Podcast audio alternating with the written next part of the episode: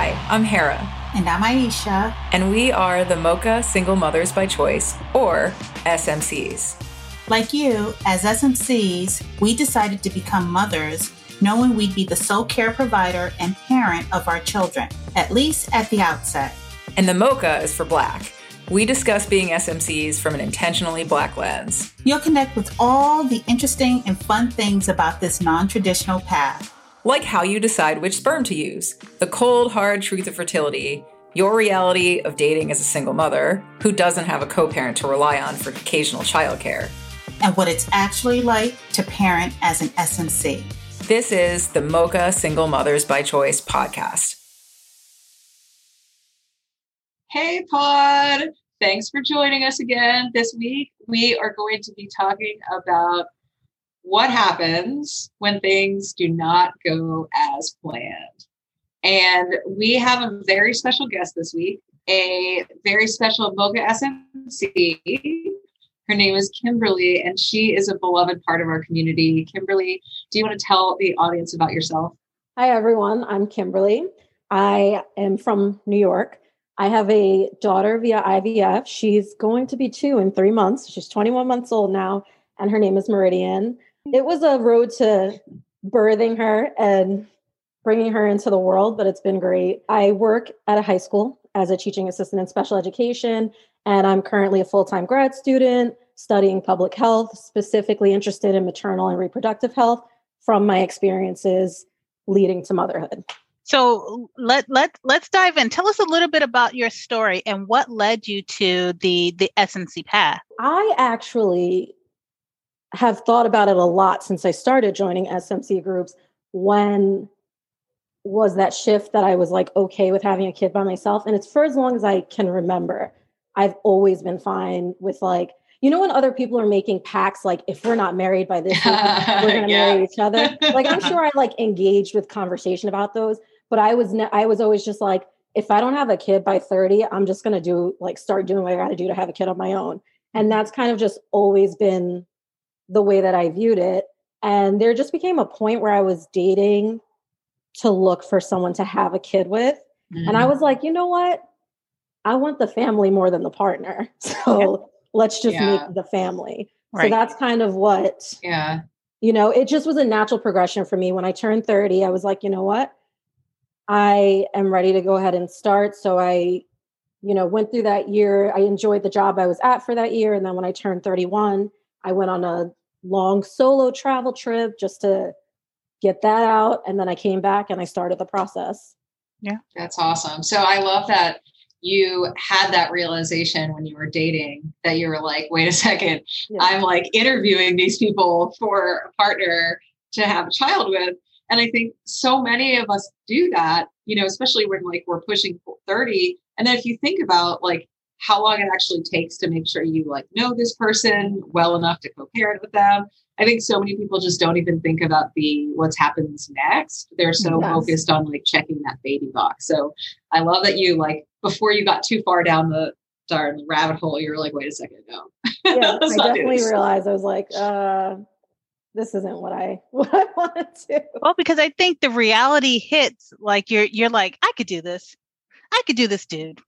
I can have him in my life forever. yeah. I, I, I, I can do this person in my life forever. But then the reality hits when you think about that child. That child is totally innocent, right? And then I know for me, I had a passing thought like, but what if this doesn't work?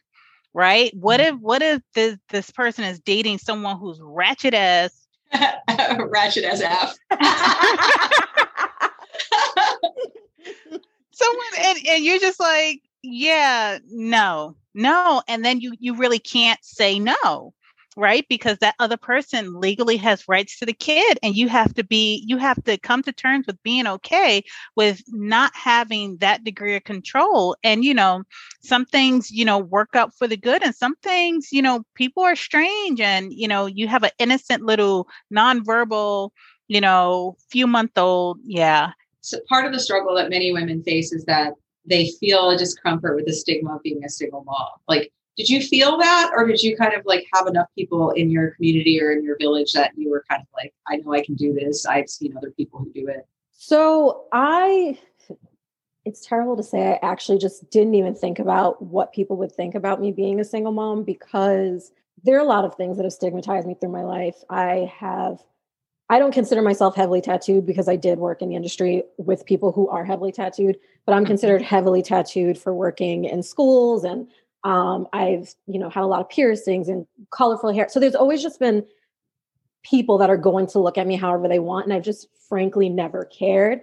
After my daughter was born, the only way in which I've thought about it is how it would impact her and the way people treat her. Mhm. But families are just so diverse at this point that I feel like at the point where it may be more of an issue for her, there are just going to be so many examples I can point her to to say, look at this different family structure, look at that different family structure.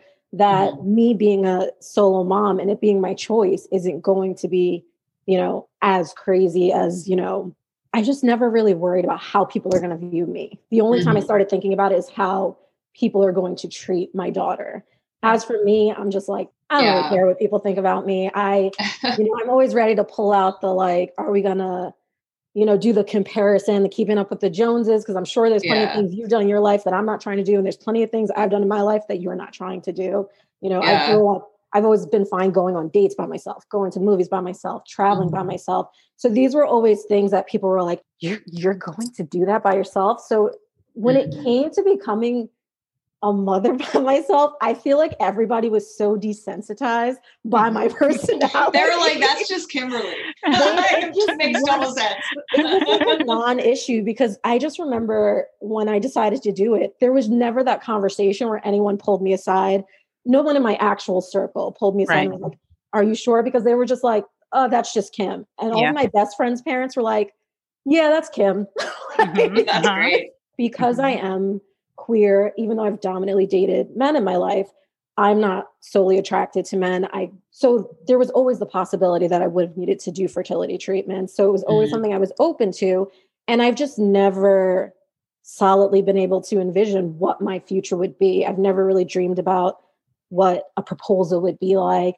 Um, the Mhm. only part of my wedding I ever think about is the party. Like, what? I'm so serious. For I me, the cake. friends, yeah, For me, the cake. Like, party, swag surf, like that. That's what I've always thought about. I've already so. decided if I'm getting married, I'm just gonna elope because I can't handle all of the wedding stuff. I'm just Oh, going I to want cake tastings. oh, I'm I want going- the party. I I'm just just want going- it to be a very small party on like a tropical island. Right? I'm just going to cake tastings.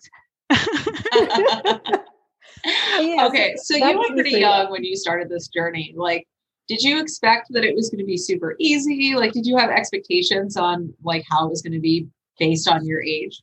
So I didn't. So based on my age, I hoped it would be easier than I was preparing for. So I started at 31, but at 27, I'd had a major fibroid removal surgery. There's a lot of different ways you can get fibroids removed, and the most severe is to have a vertical incision done to remove the fibroids in an open surgery. And that's what I needed because I mm-hmm. had with the post surgical notes listed as a basketball sized tumor and then some others that were removed. So it was about nine pounds of tumors. I had to have my intestines repaired during the surgery.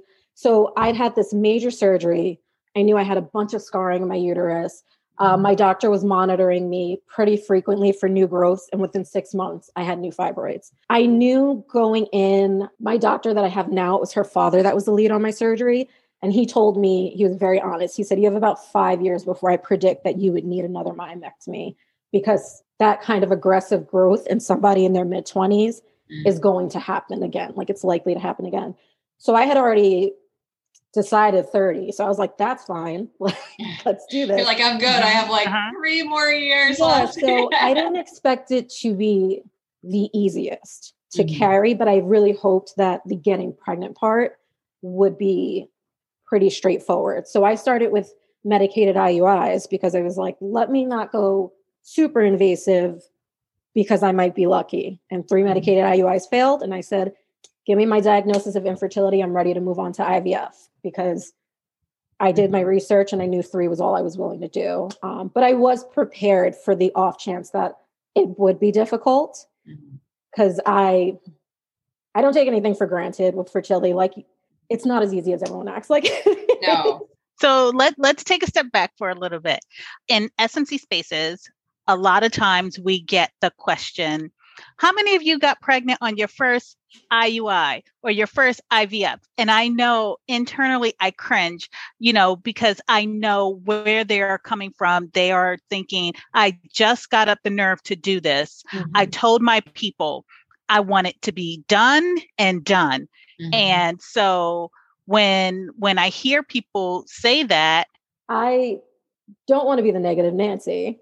I don't want to be that person, but I also I just think we spend so much time focused on not getting pregnant that we're set up mm-hmm. to assume that it's going to be easy to get pregnant. I had it in my mind that it wouldn't necessarily be so, and I changed a few things in my life to prepare for the possibility. Mm-hmm. And it was funny because I remember being disappointed by my first failure, but not surprised.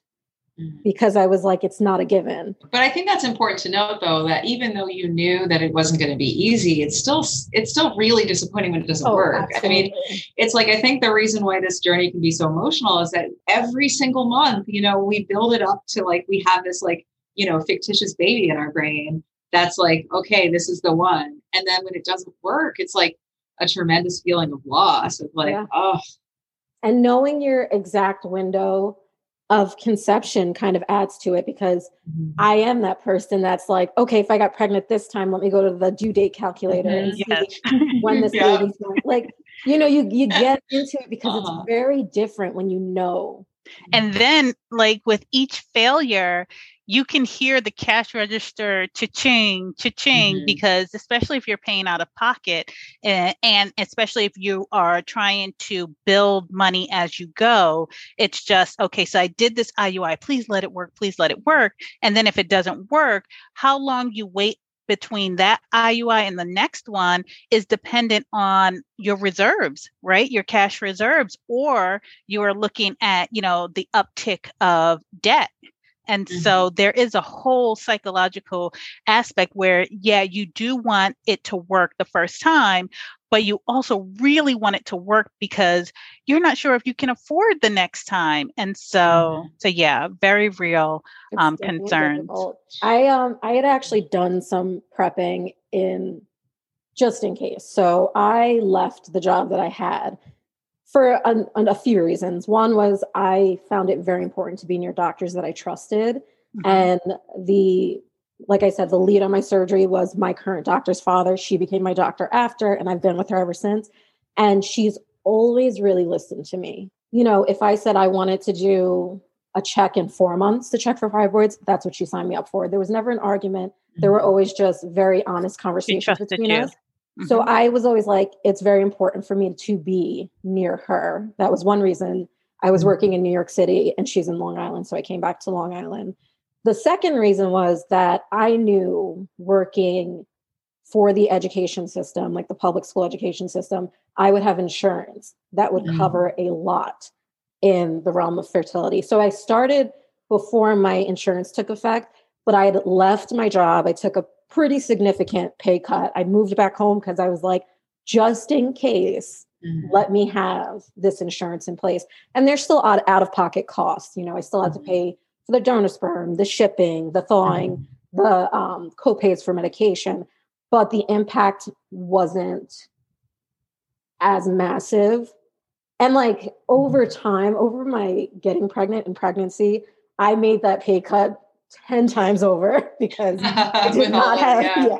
I did that's not also, have an easy time. yeah, I mean, I think that's also really smart. Like people have to think about, you know, just the pre-planning of how much it's going to cost. But I think that the fact that you had uh, some idea of how of how how it wasn't going to just be a walk in the park. But I, I want to talk about fibroids because we know fibroids are rampant in the Black community, and we know it comes up in our space a lot where women are asking questions about fibroids. So I'm curious, like how you learned you had fibroids and what your doctor told you about, like how they would impact your fertility. So I was pretty terrible about regularly going to the gynecologist. Like, you know, I would go every so often, but you know, I in college you could get tested without going to the gynecologist. You could get things, and I mm-hmm. never um, went on birth control because I always knew that like I wanted a baby, so I just mm-hmm. never went on birth control. Practice other forms of, of uh, safe sex or whatever. So I just, I was lucky, I guess. I was asymptomatic for my first surgery. No idea. The only reason I went to the doctor was because I had a coworker who was pregnant at the time and I felt this like solid mass in my abdomen and we were joking mm. that my stomach felt like her stomach and I was like, it's oh, kind of wow. getting, yeah, I was like, it's getting a little weird that my stomach's so hard and it's not going away. I thought it was mm. gas, tried stuff for gas, like, didn't work. Went to a doctor and he was like, are you positive you're not pregnant? And I was like, I'm absolutely positive I'm not pregnant. you're like, if I am, this is going to be an interesting day. the second coming. Yes. Uh-huh. So he made me take a pregnancy test and he was like, you, you need to go to the hospital and get an MRI. Mm-hmm. Went, got the MRI. And this is actually what kind of started my path in uh, thinking about going back to well when i decided to go back to school this was the start to it i went to the hospital and went to the emergency room had speculum after speculum put in me because everyone was like Yo, we can't see anything past your cervix mm-hmm. and when the results came back i had fibroids and it was just very casually they said oh you know just go to your gynecologist it can be handled as an outpatient you know, tons of women have fibroids. Here's some paperwork. After you've gone through all this trauma, they're like, peace out. Yeah, goodbye. So That's I take crazy. the paperwork and I'm like reading, and the one they put on the top is like, this percentage of women have fibroids. They're benign tumors, blah, blah, blah. So I start going through my actual report, and it says that they, I had degeneration, which is when your fibroids lose blood supply, they start dying off. Mm-hmm. Um, and it can appear that you might have a uterine sarcoma in MRIs when you have that. So there was a little blurb about a uterine sarcoma in there, and I was like, "Oh, jeez, wait a 2nd uh-huh, uh-huh. And then like, I started rewind. Oh, and then I started googling the measurements for the fibroids I had. The mm. largest was 23 centimeters was the mass that they saw. So I'm googling, not finding comparisons because you know everyone has the fruit chart comparisons. Mm-hmm. Not really finding it kind of build a real life model of the dimensions that they said it was. Uh, like, You're going down the rabbit hole of like Google MD right now. Like, this is wild. So I started calling gynecologist office like crazy to find who could see me as soon as possible because I was like, this this doesn't sound normal. I got lucky a few days later. I saw actually funny enough, it was the gynecologist that delivered my younger siblings. And mm-hmm she immediately was like, I'm going to send you to who I would go to if I needed surgery. And that's how I ended up with the doctor I'm at now because it was just, but it was very odd because the hospital was just like, so many women have these. It's fine. I was like, yeah, I just, I, oh, so, I, uh. so I do have, I do have two questions, right? Um, so I, I know as one of the methods for um, removing really large fibroids is possibly a hyster- hysterectomy. And I actually had a friend who we were um, friends and she was in her mid 30s and so at the time she she was lamenting about how she wanted children. And then i was just like yeah you know you can have children you know um, just you know off the top of my head. And she's just like no I, I had a hysterectomy. And i was like whoa and I was like, mm. a hysterectomy. So she's in her early 30s. So that meant that she had to have had a hysterectomy like in her 20s.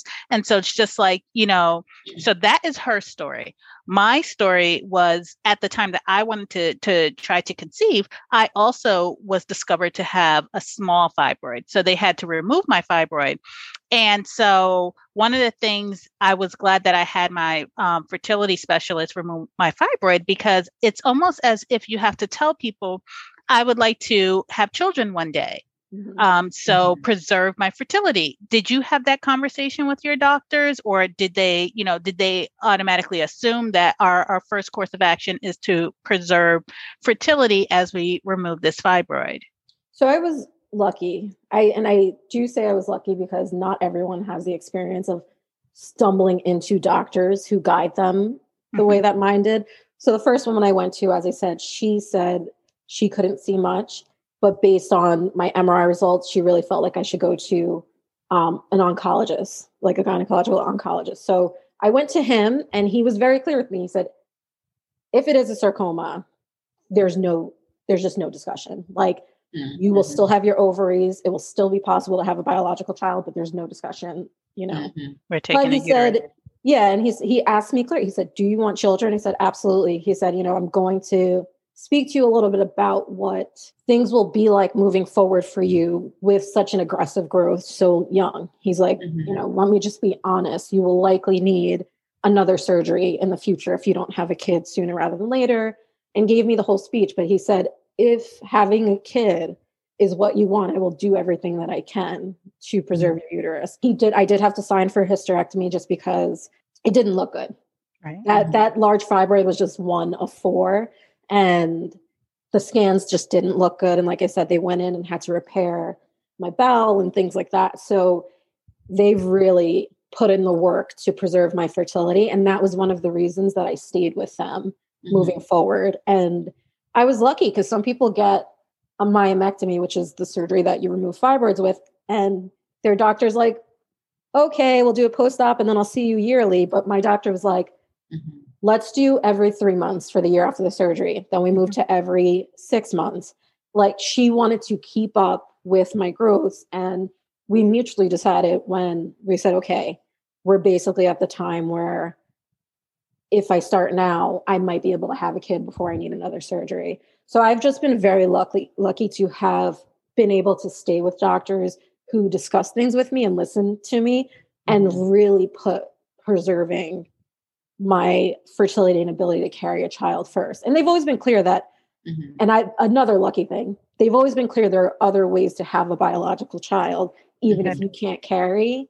But Mhm. they knew that that was something that I wanted. So So, Yeah. Kim, so let's talk about okay, so now you get your fibroid removed, and now you're on the path to um, trying to conceive as an SMC.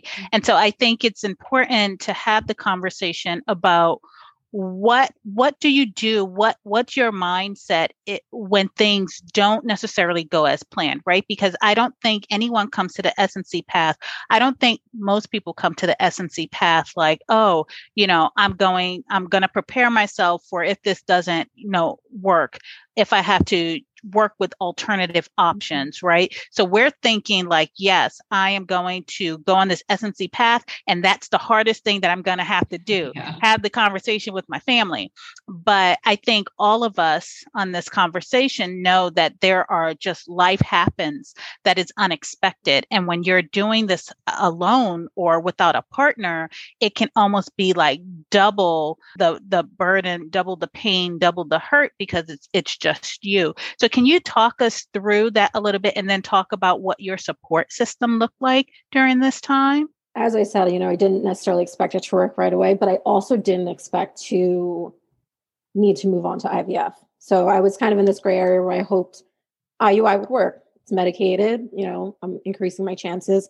I know there's a problem with my uterus, but you know, I just didn't expect it not to work. And you know, I am very much a contingency person. So, like, if this doesn't work, what is my next course of action? So, when the first one didn't work, I knew automatically I was going right into a second. When the second didn't work, I knew that I would go to a third because I had read, you know, three is once you do three, your chances aren't getting any better after that. It's just like a numbers game. Maybe eventually you'll get pregnant. So, I knew that was the limit for me. Um, going into my third cycle, I got a rapid cyst growth. It was canceled. So then again, I was like, another pushback but I had I just kept very much always looking forward, looking forward. Like this is what I'm willing to do, and I know this is these are the steps I'm willing to take. Uh, so for me, it was just the. I think the biggest thing with moving to I, IVF was that I was I knew it was more invasive and more of a commitment. As much as I considered for a hot second, maybe I'll just do one more IUI. I knew that I also didn't want to waste time. So going through it by myself, I'm very it's not that I'm not an emotional person because I am at times, um, but I can be very much a logic based person and very much removed emotionally from things sometimes. So sometimes I just had to step back and I was like, Kim, don't get too involved with your emotions. Focus on what your next move or your next plan is. And that doesn't mean I didn't grieve when I needed to grieve, but it just, I didn't like to let gr- like the grieving process of something not working overtake mm-hmm. what I was focused on doing and planning to do. So it was just move forward, move forward until it happened. And my support system is always interesting because I have parents who, you know, they let me move back in to my house. I was going to come back and rent with my friends again, but my parents were closer to my job and my clinic. So they were like, come back home. we don't want you alone for the process. But I've oh, also That's never great. been a person that reaches out or leans on people a ton. So it was kind of like they knew I was doing it.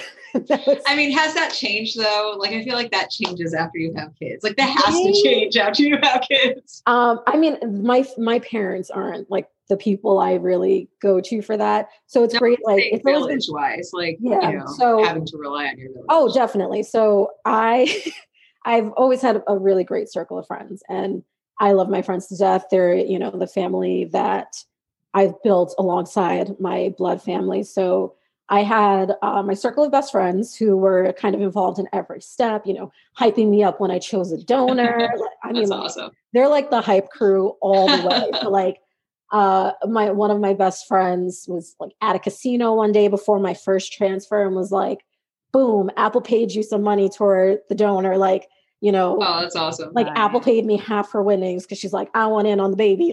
She's like, I want an X percentage. yeah, so like you know my circle of friends were great i was dating someone at the time that i'd been with for years and the reason we always worked was we're both very logic based people so we mm-hmm. met and we were just trying to hang and bang and ended up dating and I love Hang your like, bang, little- I and love your little like the, Yeah. your your Kimisms. I'm gonna totally just use trying to that. Like, and can we just hang and bang? and we ended up dating but we were both very clear from the beginning i was like i'm having a baby so that's that's that and you know he was like i don't know if that's what i want and i was like i don't need you to want that that's fine Mhm.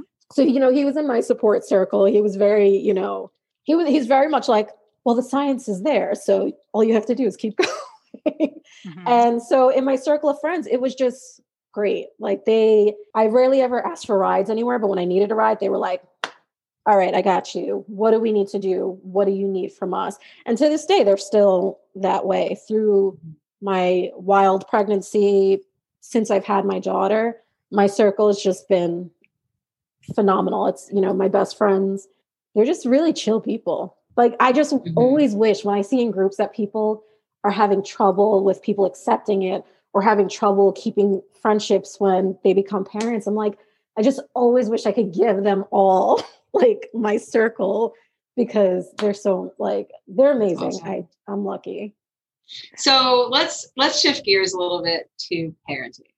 Yeah. What did you expect? And and and is there anything, you know, I know you talk about how you've loved every minute of it, you know, at times, but like is there anything that kind of surprised you about the process or I mean, I was honestly so I've I really loved the newborn phase because the thing was I always heard like the newborn phase was like you'll never sleep, you'll be so exhausted. It's like so Oh, rough. it so so love- depends on the you kid. know, yeah.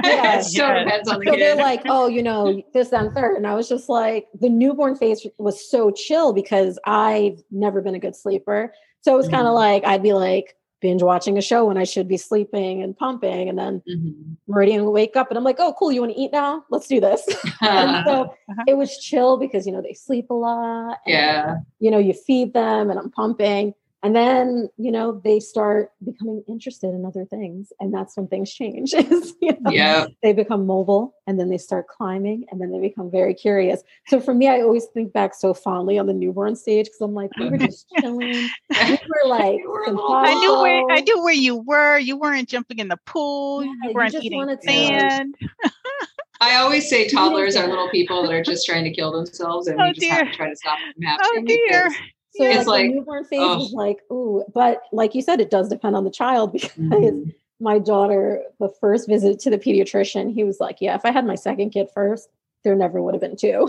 Exactly. exactly. You know, I yeah. We, I always joke that Meridian and I just vibed really well in newborn. That's awesome. I mean, we had hard like she was in the NICU, so I also feel there was um, you know, once she was out, I just like I I I do what I guess people call attachment parenting. You know, I co-sleep. I Mhm. I uh I didn't nurse her, but I did breastfeed. I pumped and fed her, and like it, it a lot of it had to do with that time that I couldn't touch her and that I couldn't physically be close to her. So, Yeah. So talk. I don't think we talked about that. Let's talk a little bit about that. Like, not only did it did it was it not easy. It was challenging to even just like get pregnant, right? Um, how was the pregnancy? Like, how did that go? So my pregnancy physically, I felt great. I actually felt like I wasn't pregnant for a lot of my pregnancy. Like I didn't. That's I, amazing. Oh, I got that. I didn't have morning sickness. I did get like motion sickness when I would fly, which I'd never had before. But other than that, mm-hmm. you know, it was pretty chill. But it kept me on alert all the time because it was just mm-hmm. like, mm-hmm. I don't feel is everything things. okay? Like, yeah. is everything okay? Um, and then I had a pretty significant issue in my pregnancy um, that compounded with another issue, and they were like, together, your mm-hmm. prognosis is very, very low. So from there, mm-hmm. my pregnancy was a lot of time spent in doctor's offices, a lot of mm-hmm. time spent getting tests and sonograms. And then I ended up in the hospital at 26 weeks because on top of it all, my water broke early. And I was lucky I stayed for another month. And at 30 weeks, I gave birth to Meridian. 30 weeks for a preemie isn't the worst. You know, they're pretty, usually yeah. pretty developed. But mm-hmm. my biggest issue was that I didn't really have amniotic fluid. So her lungs just never got mm-hmm. to develop mm-hmm. from 19 weeks on. So she was intubated, and you know, I wasn't able to hold her. I wasn't able to do anything like that for the mm-hmm. first 11 days of her life. So um, when you um, got her, you were like, I'm never putting you down. Oh, it was. I didn't even. That's I actually so didn't even see her when she was born, um, because you know they took her immediately. So I saw mm. her. I had her at 4:30 and saw her at like one. Okay. And so for me, it was just like, you know, give me like skin to skin, all full skin oh, to skin. They were like, they were like, Miss Mitchell lives in the NICU. Like, we don't take care of her baby. She takes care of her baby. Yeah. Yeah. They were like, skin to skin's good for the breathing. So I was like, all right. Yes, it's like skin to skin. Let's peel it all off. Make a skin blanket. Yes. She, she was she was an appendage. Like she, she oh, was that's great. So yeah. so Kim, if you were to give any advice to SMCs coming uh, coming up, coming along, thinkers, people at the beginning of trying, what bit of advice would you give them? I would say forget about your high school health classes because I've gotten into many a debate with coworkers about they, health classes. They barely scratch the surface. Oh yeah, uh-huh. forget about your high school health classes because you don't know. And I would definitely say a lot of um, thinkers hesitate to even start anything in the process. My biggest advice would be to go ahead and do the initial consult mm-hmm. because you Get never know what you're going to find out in that consult. I was lucky that I already had surgery and I knew what was going on mm-hmm. with my mm-hmm. fibroids. Right. But if you haven't had a reason to look, mm-hmm. a lot of people never find out until they're pregnant that they have fibroids or that they have till they're trying that they have issues. So my biggest advice would be go ahead and do the consult, even if you don't plan to start everything else right away. Yeah. And then mm-hmm. my other would be there's nothing wrong with a plan A B. Like you have your plan A, there's nothing wrong with having a plan B in the back of your mind mm-hmm. because everything is just one step of a much longer process. Right. I'm trying right. for a second and it's literally just?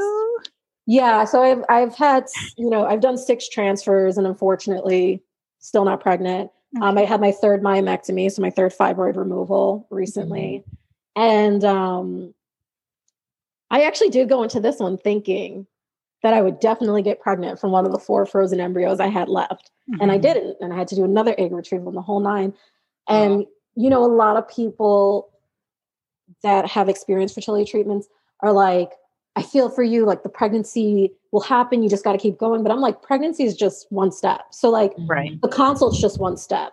Getting your medication is just one step. So, like, yeah, everything is one step towards such a much longer journey. So, just do the steps you can until you're ready for the next step.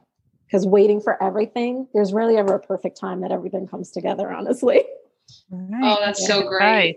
Yeah. I I love I love the um the the joy you have like you know and and that you bring to the space like and i think part of it is that it you can really tell that you're so thankful. And that is so that's so infectious. So i thank you so much for that. Thank you for this. I honestly I randomly was introduced to the space because I started joining spaces very late after I had my daughter. I think she was mm-hmm. over a year when I joined this space, the rest slowly just like filtered out as unnecessary for me because oh, yeah. the the connections are very different in this space. And you know, what y'all bring to the space is definitely felt. And it's you know, I'm just a person that honestly is genuinely happy for people getting pregnant. I get I'm like the hype team. I am the hype team. Which is so great. Like everybody yes. needs a hype girl. And like it's and great. So I, I I love the space because there's there's just a, a good vibe. There's a good feeling. I am always excited to interact with people from the space because it's so weird. Black women are such survivors, and yet we're just not cared for in the right way in the health field, mm-hmm. especially mm-hmm. maternal and reproductive health. And the way that we like care for each other in that space is so significant to me. And that's, you know, going back to school, I'm like, this is why I do it because I see the women mm-hmm. in that space and when they're having trouble medically with their doctors or this or that mm-hmm. this i'm like this is why i'm going back to school because we need advocates and you guys opening that space and creating it is advocacy for us it's giving it's empowering us it's giving us what we need and introducing us to people that we may never have interacted with who have advice oh. that we all needed to hear, you know? Oh, you're gonna so make great. you're gonna make me cry. I, I will not cry on camera. oh, we appreciate you so much. I, I definitely am thankful for you guys, and well, I, we I'm so we, happy I found it. We appreciate the contributions you make to the space. You know it, it it takes us all right? And it's like you know these journeys these stories are, are not just stories right? We become invested in each mm-hmm. other. We mm-hmm. become invested in each other's kids. And we are just like you know rooting both silently and vocally. And you know and i know for her and i like the space is just super super important. And you know to keep it safe to keep it you know open to keep it inclusive and so you know, thank you for sharing your story because the joy that you bring, and I feel that joy. And it's like mm-hmm. sometimes from the hardest journeys just comes that gratitude. It, it's like you've stolen joy, you know, and nobody can take it away. And and it's just such a magical feeling. So it is. I'm I'm very I'm very lucky to be Meridian's mama. I always tell her that I'm like, thank you. you're, you're wild. but, you're, but I still love you. oh, but that's my little heart running all over the place and jumping and diving. yeah. Well, well, thank you, Kim, for joining us and talking to us. Thank you for um, inviting me. um, and for those of you who are listening, if you like what you heard, tell your family, tell your friends about the podcast, invite them to to listen in, send us your questions, follow us on Instagram at mochasmc.com. And, and leave a review. Well, Pod, thank you so much for taking the time to listen. If you like what you heard, share us with your girlfriends. We'd love to hear your thoughts. So tell us what you thought of this episode on social media. On Facebook, we are at Mocha SMC Podcast, and on Twitter and Instagram, we are at Mocha SMC. You can find additional information on the topics from the podcast at our website at mochasmc.com. Till next time, Pod. Bye now.